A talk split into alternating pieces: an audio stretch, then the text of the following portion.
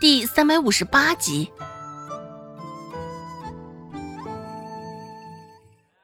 周有贵也不知道孟婆子想干什么，当然他也不敢多问。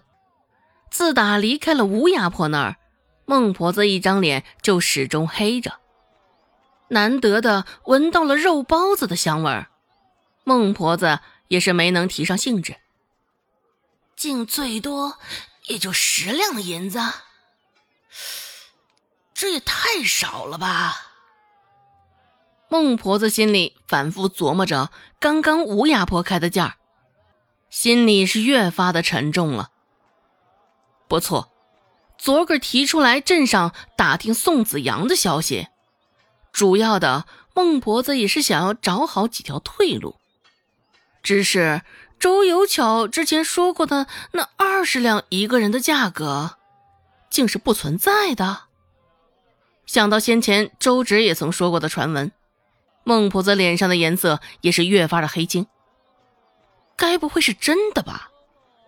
一晃就到了饭点儿，饥肠辘辘之下，孟婆子这才稍微将思绪拉扯走了些。周有贵正想询问孟婆子，中午能否来两个烧饼充充饥，嘴才刚张开。沉默了一路的孟婆子就说话了。孟婆子说道：“咱们去找找支丫头吧，去看看她在药铺的情况如何，也看能不能在仁惠堂蹭顿饭，顺势还能给我们省下点银子。”对于这，周有贵甚是赞成，点点头。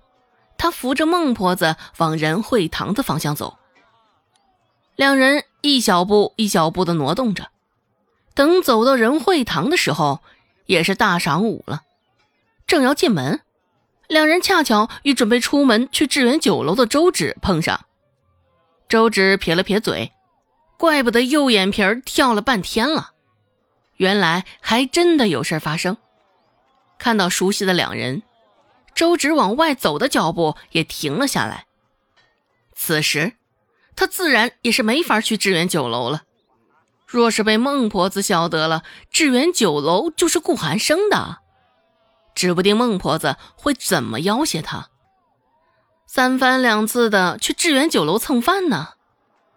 周芷走上前，脸上甚是自然的堆起一个假笑：“嗯 奶，爹。”你们今天寻去牙婆子，可有什么发现吗？在称呼时，周芷特意先将孟婆子换在前头。别人或许觉得这只是小事，只是孟婆子向来是斤斤计较的人，对于这点事儿也甚是看重。孟婆子觉得这是她在家庭地位的表现，也觉得是看得起她的表现。孟婆子甚是满意的点点头。没有搭理周芷，视线落在周芷身后的铺子上。仁惠堂不愧为阳都镇上的大药铺，就连外头的装饰装潢也是比别的地方更为气派。孟婆子脸上的满意神色更为明显了几分，刚刚在乌鸦婆那儿遭遇的不愉快，现在也是冲淡了不少。周有贵在一旁扫了一眼周芷。似是许久未见的周芷一般，周有贵觉得眼前这个小丫头看着陌生极了。在他的印象中，周芷还是个白白胖胖、经常被孟婆子教训好吃懒做的小丫头。现在一看，模样变得陌生了，本事也长了不少。不过，周有贵脸上的表情还是木木的。丝毫没有觉得自己错过了什么，又收获了什么。很快，他的注意力就转移到了田里的农事上。今儿个还要去一趟东面，也不知道是否还来得及下田了。周有贵心里想到：“好，好，好，这仁惠堂果然是靠谱的。”这会儿。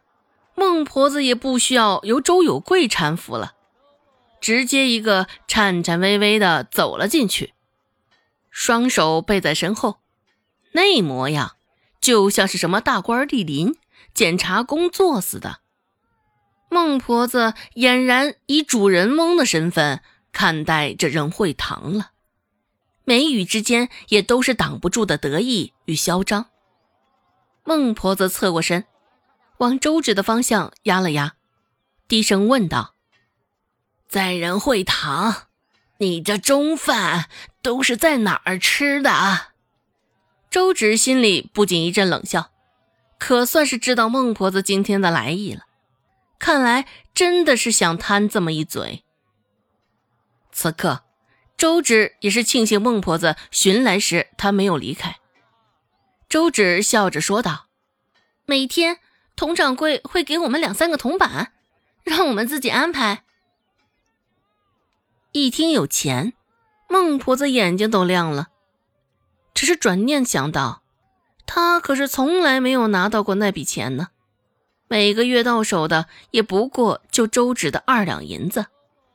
孟婆子看向周芷的眼神中都带上了几分的质问的意味。孟婆子的声音克制不住的拔高，质问道：“什么？每天都有两三个铜板？我怎么从来都没有拿到那些钱呢？你将那些钱藏哪儿去了？”照着孟婆子现在这架势，似是要将周芷撕碎了，也要找到那些铜钱的影子。周芷甚是无奈的眨着眼睛，委屈的说道：“奶，我哪有藏什么钱啊？那些钱是董掌柜给我们吃饭用的，我自然也是用来吃饭了呀。”孟婆子攥着拳头，恨不得现在就给他一巴掌。好打醒他，让他知道吃饭与钱之间孰轻孰重。孟婆子说道：“从今往后，你将董掌柜给你们的饭钱存起来给我。”命令的语气，孟婆子说出来也并未觉得有丝毫不妥。周芷绞着眉头，还是一副委屈巴巴的模样，问道：“啊，可是？”没了钱，我吃什么呢？